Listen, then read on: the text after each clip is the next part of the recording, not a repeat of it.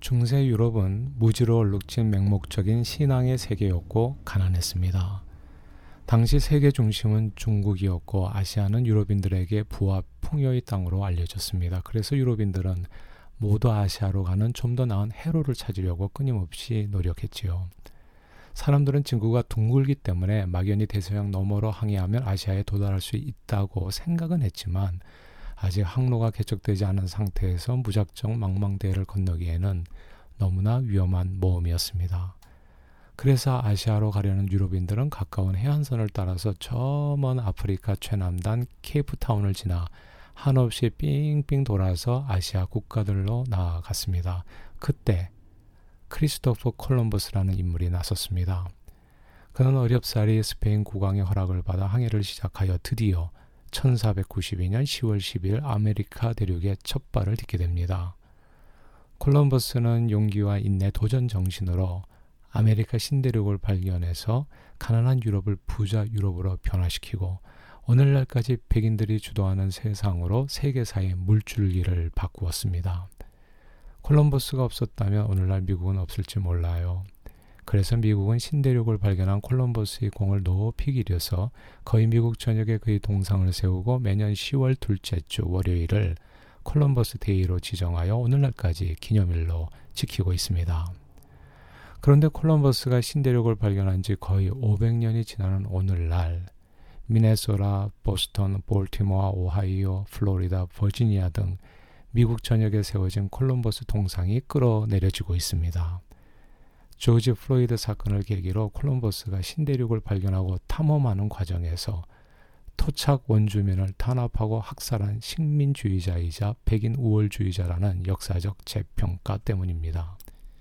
버지니아 리치몬드에서는 1927년 세워진 콜럼버스 동상이 통째로 호수에 던져졌습니다. 시위대는 밧줄로 동상을 끌어내리고 불붙인 성조기를 덮은 후 호수로 밀어 넣었습니다. 아무리 음, Black Lives Matter라고 해도 미국 건국에 큰 역할을 했던 사람들의 동상을 훼손하는 일에 대해 현재 미국 내 찬반 의견이 분분하지요. 하지만 분명한 사실은 반드시 사람이 지은 죄는 드러나게 되어 있고 자기가 저지른 죄에 대해 대가를 치르는 날이 반드시 온다는 사실입니다.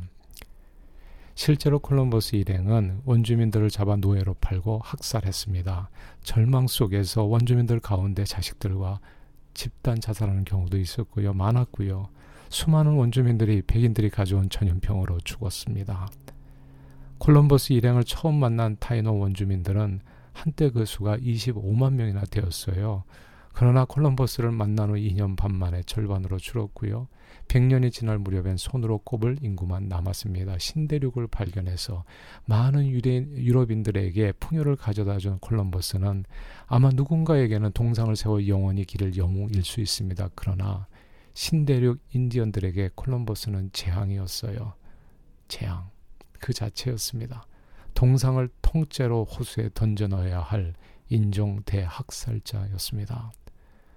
그런데 역사는 승자의 기록이기에 지난 500년간 콜럼버스의 악행은 주목받지 못했습니다. 그는 수많은 사람들을 학살하고 가정을 파괴하고 노예로 삼았음에도 불구하고 유럽인들에겐 동상이 세워질 정도로 영웅시 되었습니다. 세상 법정에서는 때로 유전무죄 무전유죄라고 범죄 유무와 상관없이 힘을 가진 사람이 무죄 방면되고 영웅이 될 때가 많습니다. 그러나 정의롭고 완전하신 하나님의 법정에서는 그 사람의 재력이나 권세에 아무 상관없이 가장 공정하게 사람이 심은 대로 거두는 판결을 받게 됩니다. 정의로우신 하나님께서는 콜럼버스의 죄악을 끝끝내 낱낱이 드러내어 마침내 심판하셨습니다. 500년. 시간이 꽤 오래 걸렸지만 마침내 그의 동상이 훼손되고 목이 잘리고 끌어내려져 통째로 호수에 처박히는 일이 벌어졌습니다. 콜럼버스 동상에 임한 하나님의 심판을 보면서 여호와를 경외함이 지혜의 근본임을 다시금 깨닫게 됩니다.